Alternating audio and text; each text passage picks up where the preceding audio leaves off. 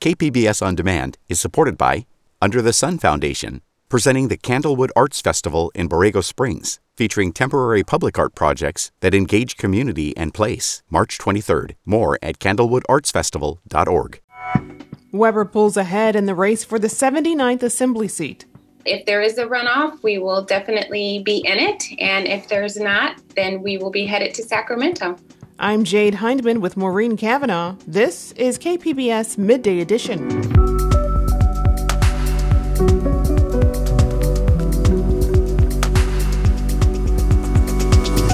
As businesses reopen, a look at how the pandemic has changed the outlook for San Diego restaurants every day that goes by, there's restaurants that are just, you know, on the edge and many of them fall off. So we fully expect that in between now and June 15, there will be more restaurants that just have to throw in the towel. And the everyday struggles of a man coping with long haulers after COVID, plus a breakdown of San Diego's Measure C. That's ahead on Midday Edition.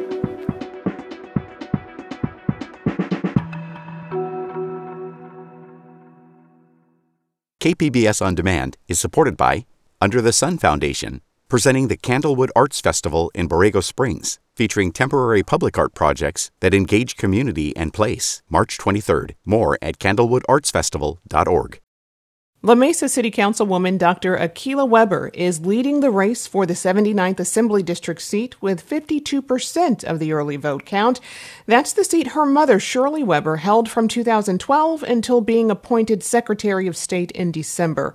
The 79th District includes Southeast San Diego County. Republican Marco Contreras trails behind with 33% of the vote. If Democrat Weber's total remains above 50%, she'll be elected without a runoff. Joining me now is KPBS reporter Max Rivlin Nadler, who's been covering the special election. Max, welcome. Good to be here. How likely is it that we will see a runoff between Weber and Contreras? It's going to be really close because the rule is that Weber would have to break 50% plus one vote, and the number of outstanding ballots is 9,500 votes. Um, considering that, you know, there were 55,000 ballots cast, 9,500 would definitely swing any um, total a few percentage points. So it's going to be close.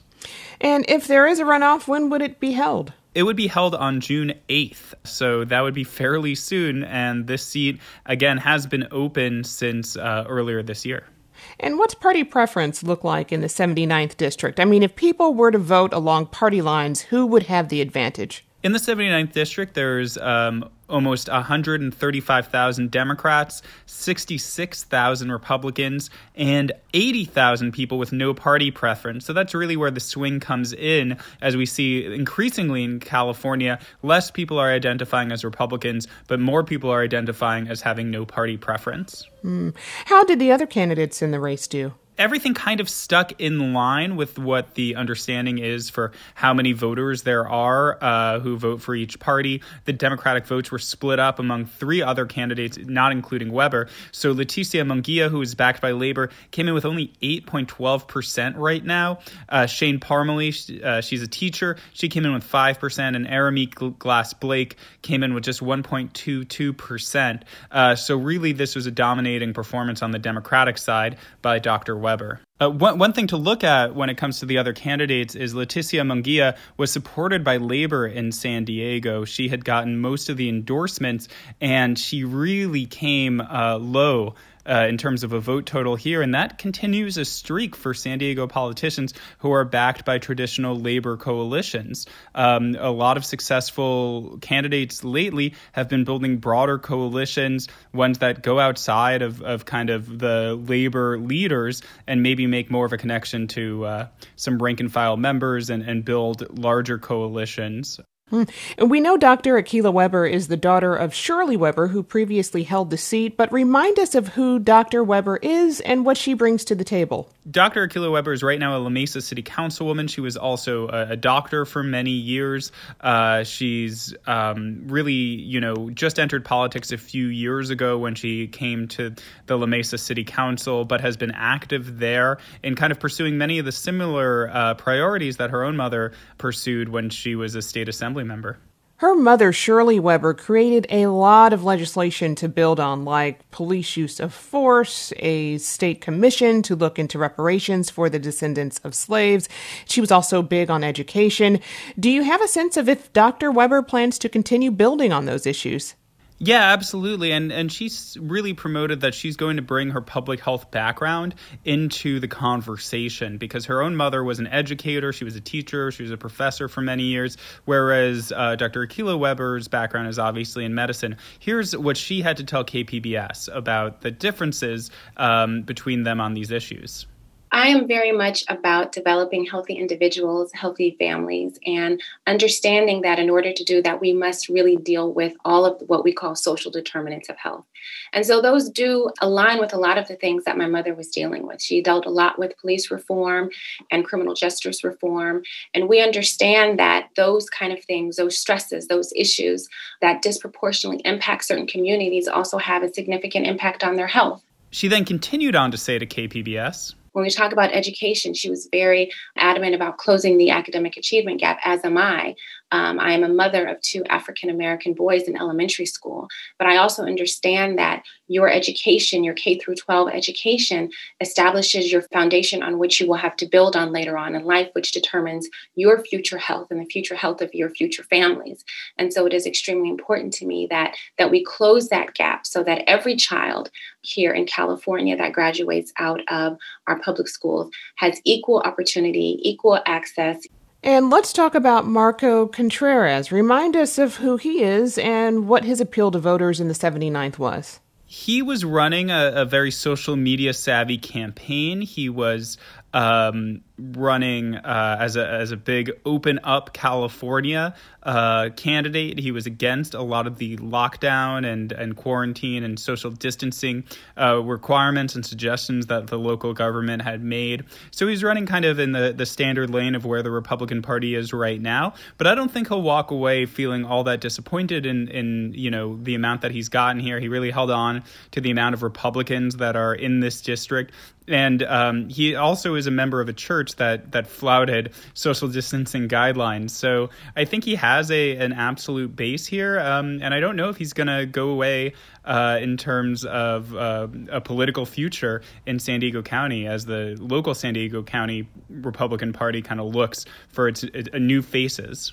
Hmm. And do you have a sense of what the biggest issues are for voters in the 79th Assembly District? Everyone is focused on COVID 19 recovery. So, a lot of small businesses went out of business. A lot of people lost their jobs. And this entire district was hard hit by the COVID 19 pandemic itself from a health perspective. So, it's going to need a lot of the both uh, federal funds and state funds that are now funneling down to the local level to actually have a big impact. And the state assembly member will play a huge role in making sure it gets there. And when will the election results be final? So usually it takes a month to certify an election, but because there's only one this one special election is going to be done very fast. They should have a certified winner by April 15th, so just 8 days from now, and that would give it the requisite amount of time to actually have a runoff campaign uh, for June 8th. So that's why it's being done really quickly. I've been speaking with KPBS reporter Max Rivlin Nadler. Max, thanks so much for joining us. Thank you.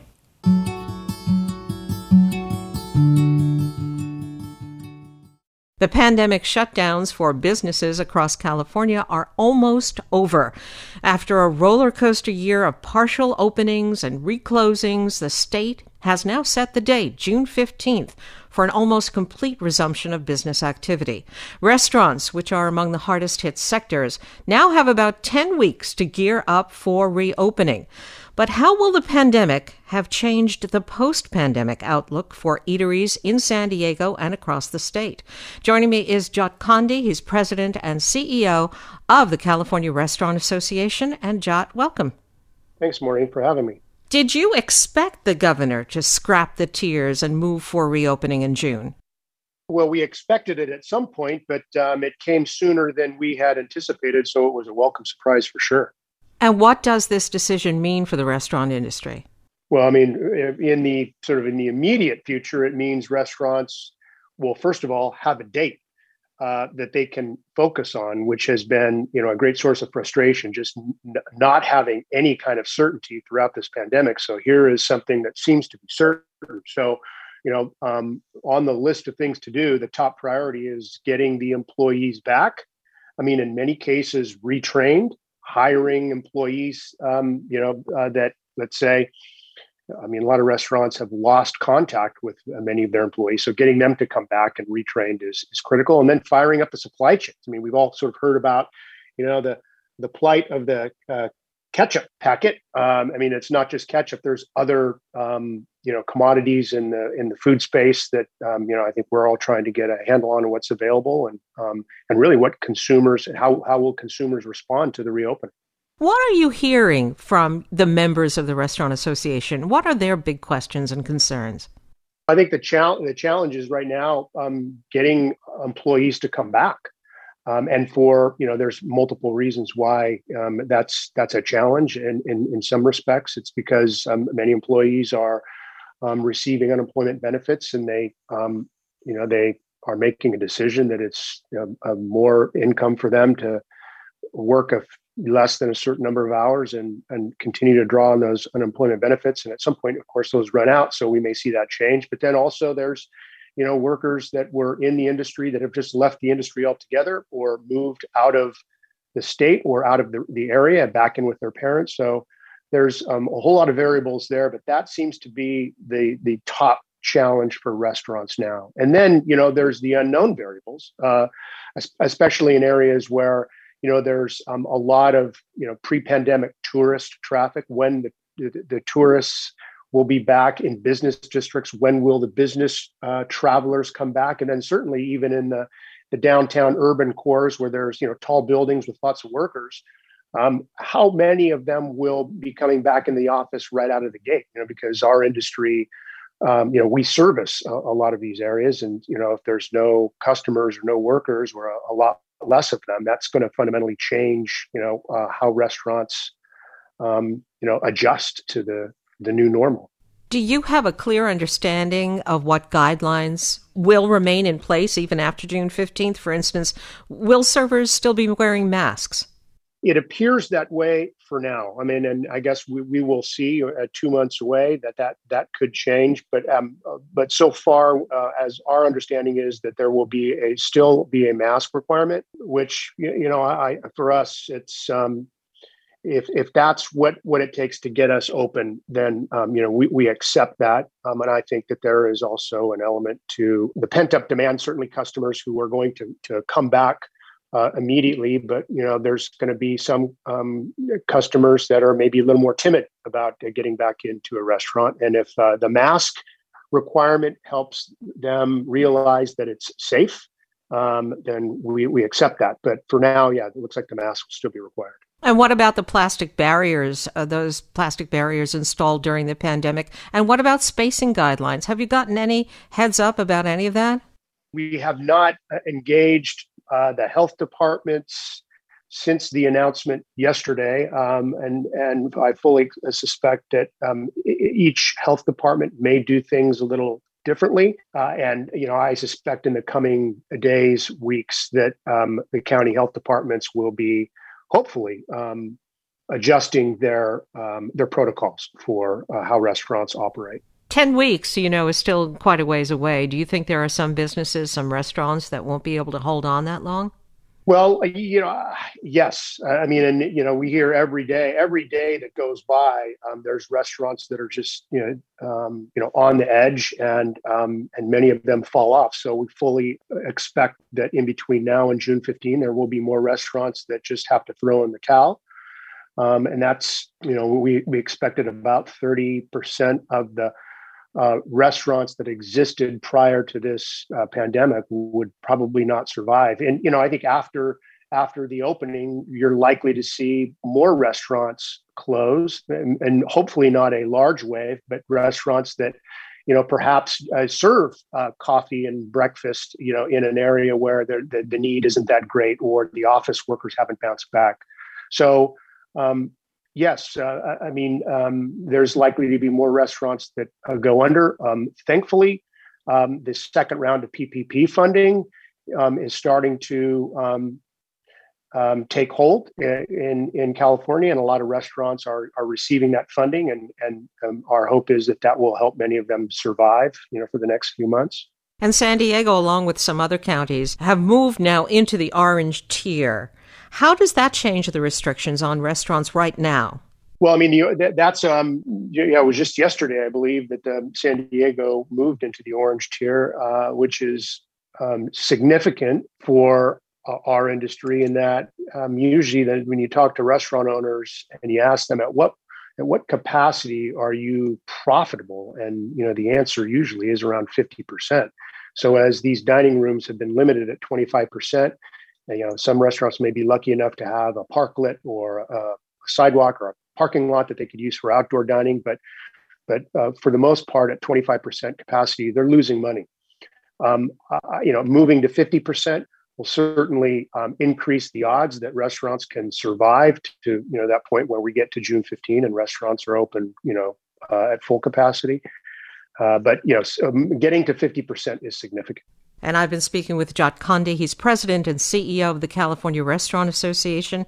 Jat, thanks a lot. Thank you.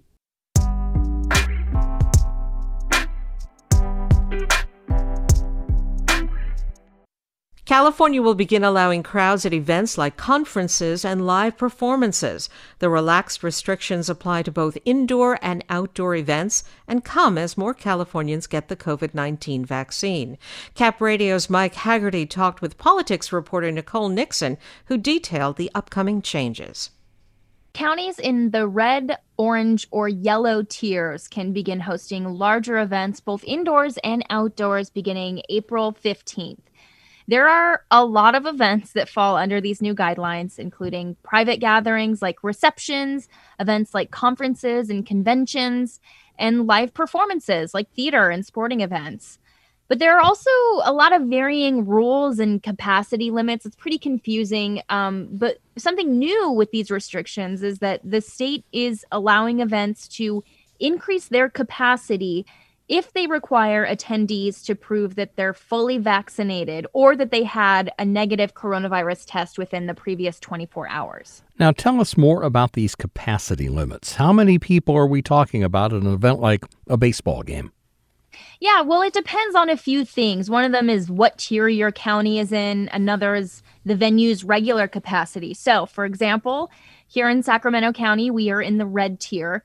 That means that, Mike, if you and I were to go to an outdoor baseball game, the stands could only be up to 20% full. Hmm. Then, if we were to go to a live theater show that's indoors um, at a bit of a smaller venue, those seats could be 10% full. But if the theater company decided to make everybody show proof of vaccination or a negative test at the door, then they would be able to fill their theater up to 25% capacity. Okay. And then if we were still bored and we wanted to go to a Sacramento Kings game, we would both have to show proof of vaccination or a negative COVID test. And the seats indoors could only be 20% full. And that rule requiring proof of vaccination, that becomes optional in the orange or yellow tiers. You're right, that's a lot. The CDC is warning that even though people are getting vaccinated, we should still keep our guard up in the pandemic. Are there concerns that the state's moving too soon to allow crowds? Yeah, so Dee Dee Myers, uh, the governor's economic advisor, she said that even with these new guidelines, California will still have some of the strictest pandemic rules in the country. But officials say that they're watching these case trends around the country, and that's why they want to make testing and vaccinations part of the state's plans to reopen moving forward. And what are businesses saying about these new guidelines? Yeah, a lot of groups are really happy about this, as you can imagine. Um, the Sacramento Kings put out a statement. They say they look forward to welcoming fans back to the Golden One Center in the near future. But one group is still upset by this. Um, it's the convention organizers. They are still waiting for official industry guidelines from the state about safety rules for trade shows and conventions. And they say that they're at a big disadvantage because other states have begun allowing those kinds of events already. That's Cap Radio's politics reporter Nicole Nixon talking with anchor Mike Hagerty. KPBS On Demand is supported by UC San Diego, offering the online Master of Data Science program. Shaping the next generation of data driven problem solvers. Learn more about the online Master of Data Science program from UC San Diego at omds.ucsd.edu. You're listening to KPBS Midday Edition. I'm Jade Hindman with Maureen Cavanaugh. While most Californians are celebrating Governor Newsom's reopening announcement, seeing it as the proverbial light at the end of the tunnel, many have forgotten about the thousands in the state who are feeling symptoms of the virus months after they were initially diagnosed. One of the long haulers is Charlie McCone, who lives in San Francisco's Sunset District, a seemingly healthy 32 year old. He first started feeling symptomatic in March of 2020 when he was short of breath and still has bad days and weeks. The California Report host Saul Gonzalez spoke to him about some of his everyday struggles as he copes with not knowing if things will ever get back to normal for him? I still have shortness of breath, chronic chest tightness, severe fatigue, and you know orthostatic uh, hypotension and autonomic disorder that has come out of this.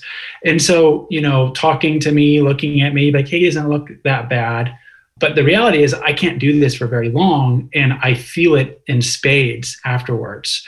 And so, all of my energy right now goes through getting through the workday. That I am completely flattened at the end of you know the day and then friday through sunday i am just a wreck because i'm trying to get through the workday because it's the one thing i'm trying to hold on to right now so today is relatively a little bit of a better day but i can as i'm talking it still feels like i have a band around my chest it feels like i'm wearing like a 40 pound backpack and i've become accustomed to that my life is turned completely upside down i don't know if i'm going to be better in six months or three years or if at all.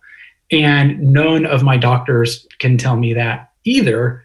You know, I'm somebody who was this time last year biking 10 miles a day, and I'm trying to figure out today whether I can do my 10 minute walk or whether that's going to cause a severe crash and I'm going to pay later. So, what have the doctors been able to tell you? What they have told me is there is so much we don't know.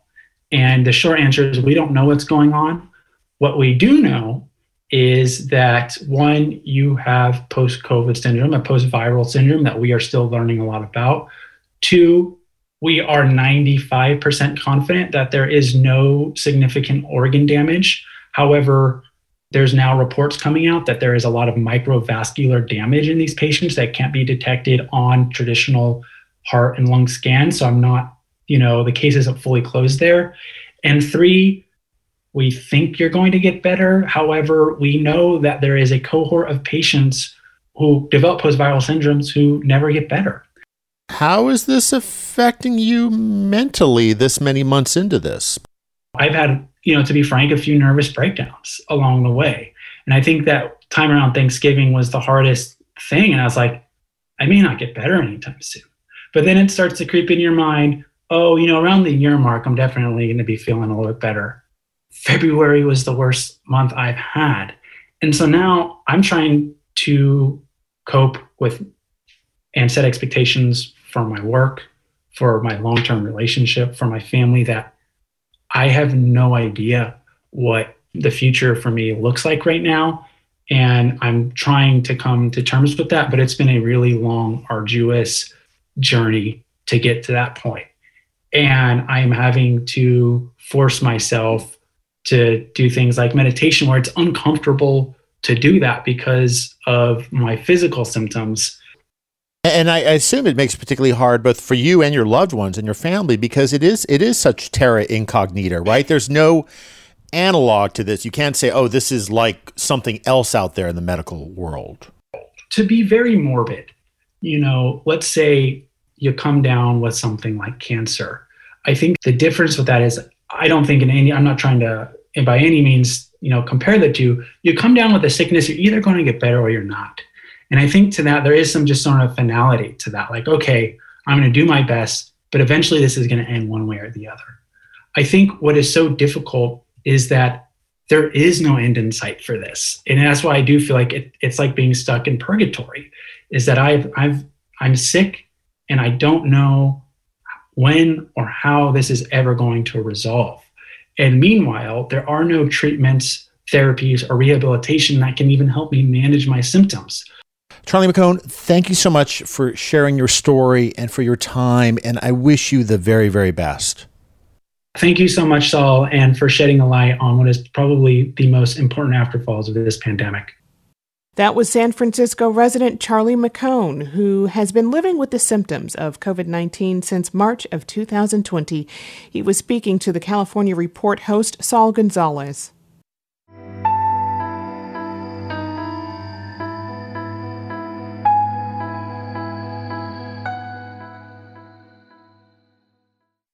Generally speaking, ballot measures win or lose depending on the vote count. But then there's that little known third outcome, limbo. That's where San Diego's Measure C has found itself since last March.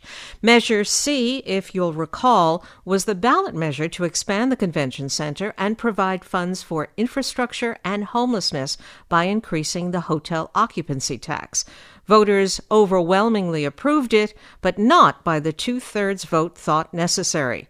Now, in light of a series of court rulings, the San Diego City Council has decided to validate a win for Measure C and prepare a court case to defend the decision.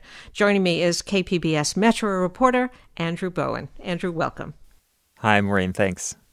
So, since Measure C did not get the two thirds vote such tax hikes usually need, people thought it was defeated. What's changed?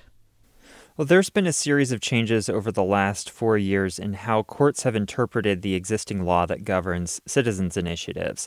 Uh, it really all started with a Supreme Court decision in a case out of the city of Upland, about two hours north of here in San Bernardino County and this involved a citizens' initiative to legalize medical marijuana dispensaries. Without going too deep into the details, the Supreme Court basically found that citizens' initiatives are not subject to the same rule as ballot measures that are proposed by government agencies.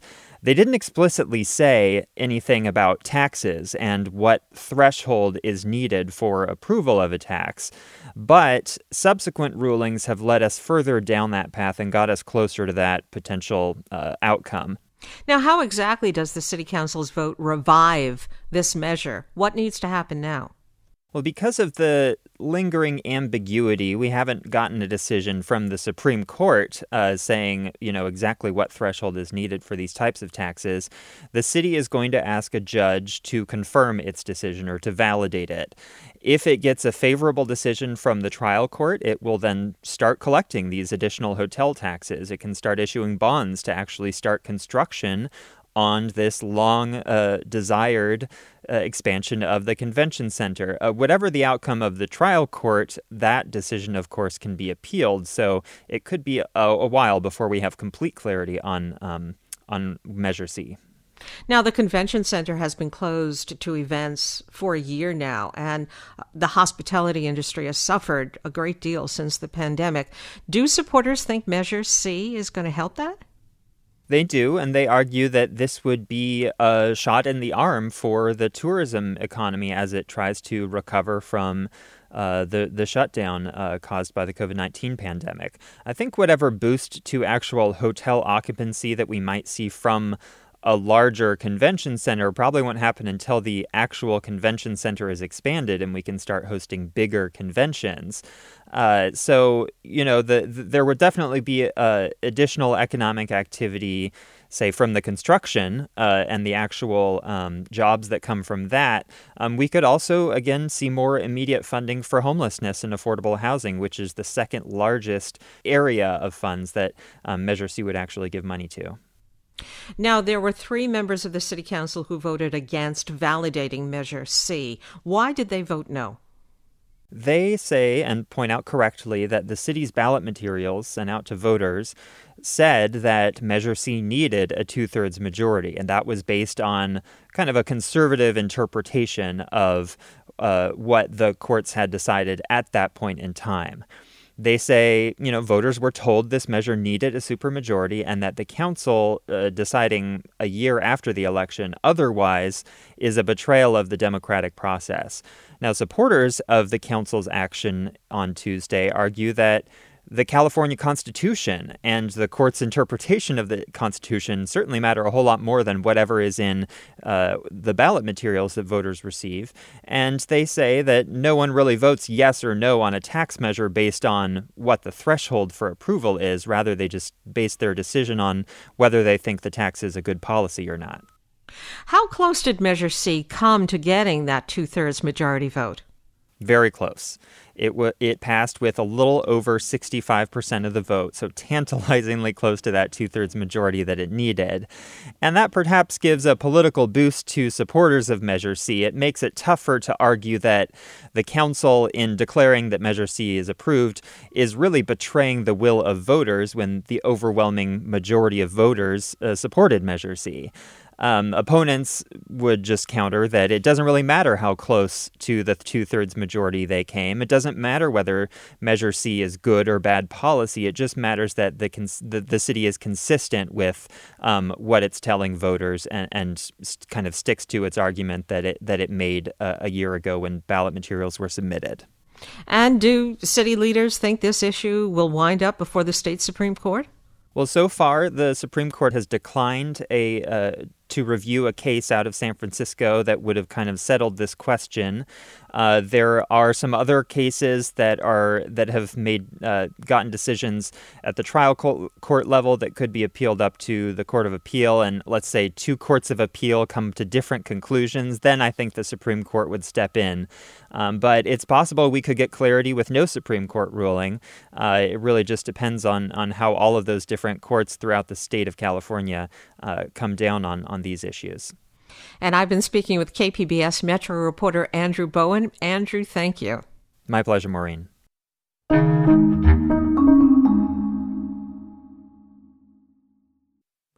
A new state law designed to stop real estate speculators from scooping up foreclosed homes in mass during the pandemic is failing. A KQED investigation found one controversial company, Wedgewood Inc., has gone on a buying spree, acquiring hundreds of homes, often flipping them for big profits during the pandemic. KQED's Erin Baldassari reports. Jocelyn Foreman rents a single story 1970s tract home in the East Bay city of Pinole. This is my room right here. It's a simple home, tan with brown trim, set back from the street. It has a steep, sloping backyard and a roof that leaks when it rains. And then that room is my daughter's room where my grandson is, and then uh, her twin lives in the other room. Foreman is an outreach worker at the Berkeley Unified School District and she'd been renting the house for more than two years when she found out it was going to be sold at a foreclosure auction. Like the first thing that I thought when that letter came was, Where am I going to sleep? Whose house can I call? So Foreman did something pretty unusual. She went to the auction. It was early March. There were a handful of people in plastic chairs, clutching folders and holding cell phones. The bidding began at $175,000. They just kept going higher and higher and higher. And, and I was like, oh my God. The winning bid was for $600,000, an amount she couldn't dream of matching. I said, oh my goodness, you know, I, a little bit of me felt like this was going to happen. I went back to the car and, and I knew that I was, you know, this was going to be a journey. The winning bidder was Wedgewood Inc., a Southern California real estate company that brags about having flipped more than 30,000 homes including one really controversial house in Oakland, where a group of black homeless mothers occupied a house that Wedgewood had bought and kept vacant. They called themselves Moms for Housing. Mom's house! Mom's house! The protest ended in January last year when the moms were evicted, and Wedgewood agreed to sell the home to a community land trust. The controversy also sparked a new state law that went into effect in January. It gives tenants of foreclosed properties, as well as nonprofits, an exclusive 45 day window to match the top bid at an auction. Kevin Stein is the deputy director of the California Reinvestment Coalition. And SB 1079 was an effort to kind of open the door to create an opportunity for families, for tenants to attain wealth through home ownership but the law didn't include any money to help people like Foreman buy those foreclosed houses, so it hasn't had the impact advocates had hoped for. Since the pandemic began, property records show Wedgewood alone has funneled more than $150 million to buy at least 276 properties in over 20 counties across California. Almost all of them were single family homes, just like Foreman's house in Pinole. Stein says this kind of buying is a repeat of what happened after the 2008 housing bust, when corporate homebuyers scooped up foreclosed single family properties by the thousands. And we think this is a big problem. It was a lost opportunity. We don't want to lose the opportunity again. Wedgewood didn't agree to an interview, but in a statement, the company said that by buying, renovating, and flipping the homes, it's doing a service to the community. Company founder and CEO Greg Geiser did send us an email. In it, he told us he didn't know anything about Foreman's house in Pinole, except that somebody lived there and his company had bought it. To Foreman, though, the home has been a lifeline. Before she moved in two years ago, Foreman and her five children were homeless and couch surfing with relatives. This is it right here. So I said no repeatedly to myself. I'm not going anywhere. Your grandson is not sleeping on somebody's floor. That's not going to happen. So Foreman's in a race against time. She only has until April 18th. She's working with a community land trust to purchase the home. Together, they'll need to raise $600,000 to match Wedgewood's bid. And that was KQED's Erin Baldassari reporting.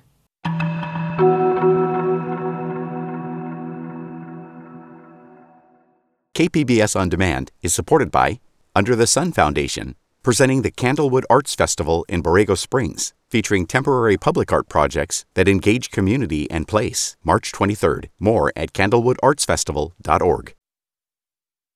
You're listening to KPBS Midday Edition. I'm Jade Hindman with Maureen Cavanaugh. Each month, KPBS arts editor producer Julia Dixon Evans pulls together a playlist of five new songs to put on your radar, mostly locals, ranging from indie to metal to classical and jazz. Julia joins me now to give us a taste of each of those bands. Welcome, Julia. Hi, Jade. So, first up is local indie singer Line, who has a new EP out called Black Sheep. Tell us about this. Yeah, Line is Annie Line. She has been putting out music pretty steadily, and it's always downloadable for free. This new three track release, Black Sheep, is really pared down and really lovely. And I'm, I'm pretty sure she recorded it at home in Golden Hill. She builds a really subtle soundscape with keyboards, and it leaves plenty of room for her vocals and dreamy harmonies. Spoons is the opening track.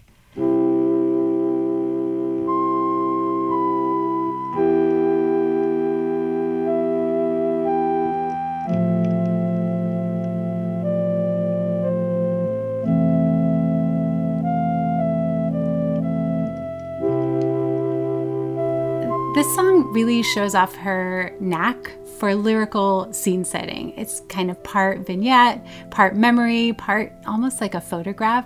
And she has a kind of sadness that's specific and somehow relatable too.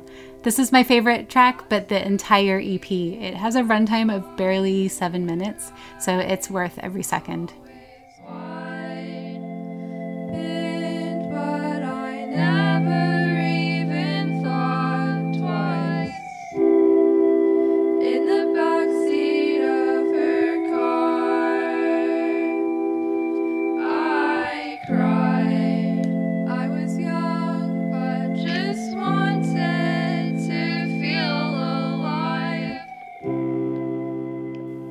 Nice mellow song there. Next up is some operatic noise rock from D Rex. Tell us what this means, Julia. Yeah, so that's their self-professed descriptor, and it's it's really hard to top that to describe them. Uh, they have a new self-titled EP out. It's put out by Volar Records, and that's one of my favorite SoCal-based labels. And yes, this album can be noisy. My favorite track's the opener, Spirits. This one is melodic and it's powerful, kind of like a ballad. And yeah, it's definitely on the more theatrical side of metal. I was the sweetest boy you would ever meet. Now look at me. Never sleep.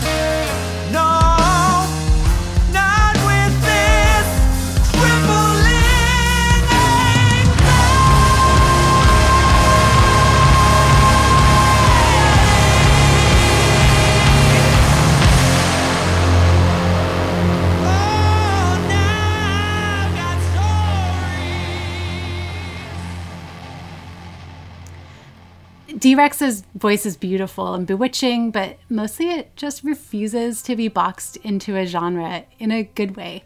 Like, if you don't like metal, that's fine, you might still like this. And if you don't like the theatrical, sweeter stuff, that's also fine. You should listen anyway. I just kind of love how when the song ends, you're left with this sense of bewilderment. Like, what was that?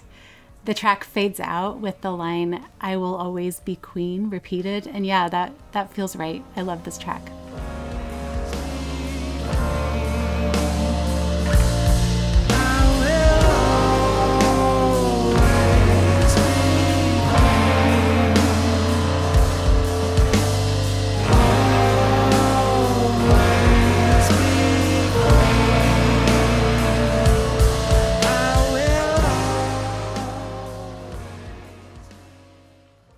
And speaking of the theatrical, San Diego native Jay Breckenridge has been forced to take a break from his career on Broadway during the pandemic and returned home to release some music. Tell us about his latest track.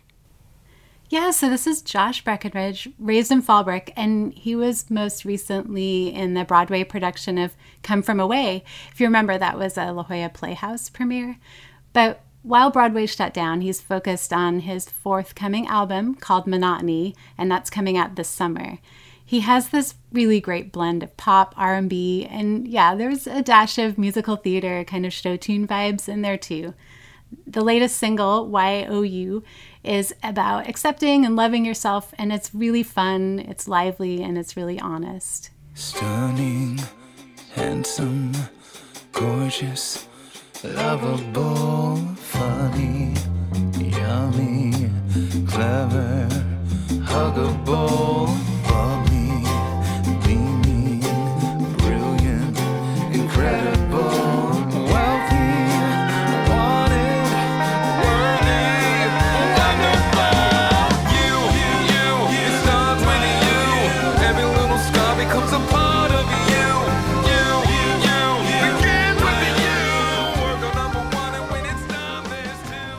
have to recommend the video also. You can find that at kpbs.org because it also shows off his acting and his dance talents too. It's a great watch. Sometimes it seems the door to two is permanently shut to you. A key ring full of faulty fits. Don't pick the lock. Don't call it quits. Grab on to the common denom and end the phenomenon that's upon you. No IOU. Choose YOU. Press pause for the worthy cause of you. No rush for the rush. Three words of you. Three letters are better. Declare the view. And local indie band Twin Ritual has new music out, a new single called Metaphor. What do you like about this? Yeah, Twin Rituals formed of Laura Levenhagen of Les Chateau and bassist Anthony Ramirez of Glass Spells. So I'm going to go ahead and call this a super group. They haven't put out a lot of music since their 2018 debut, which was excellent. So it's just really great to see new work from them this year. Metaphor is energized and it's buzzing, and Laura Levenhagen's vocals give everything this, this crystalline and fervent touch.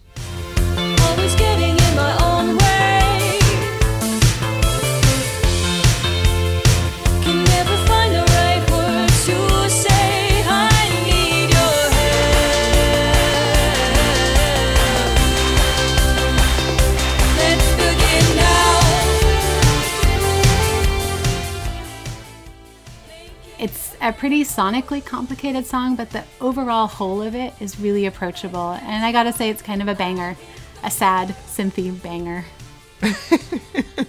That's always an interesting uh, twist on things. And finally, some piano music. In fact, an album of piano music recorded in a single take.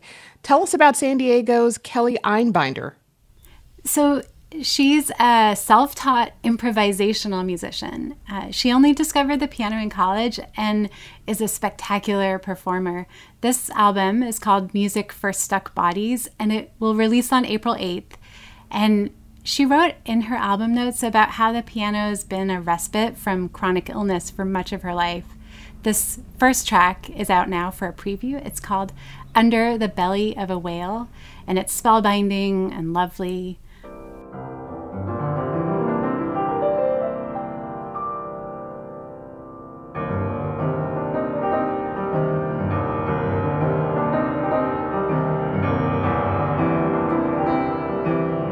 Her playing can be intense, but it also lets up when it needs to so we can breathe and, and settle in. The power in, in her music is never unrelenting. There's so much mystery and curiosity here, and I really can't wait to hear the full album in one single take.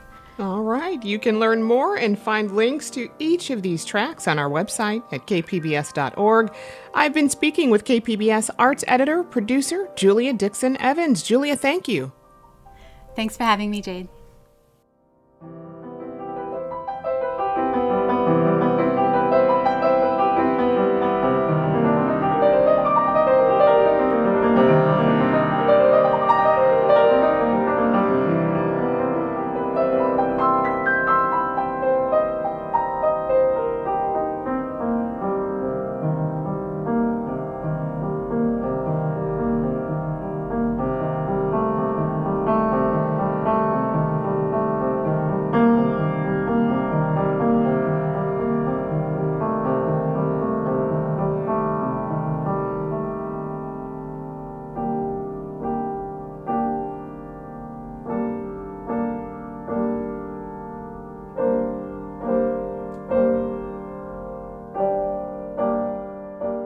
KPBS On Demand is supported by Under the Sun Foundation, presenting the Candlewood Arts Festival in Borrego Springs, featuring temporary public art projects that engage community and place. March 23rd. More at candlewoodartsfestival.org.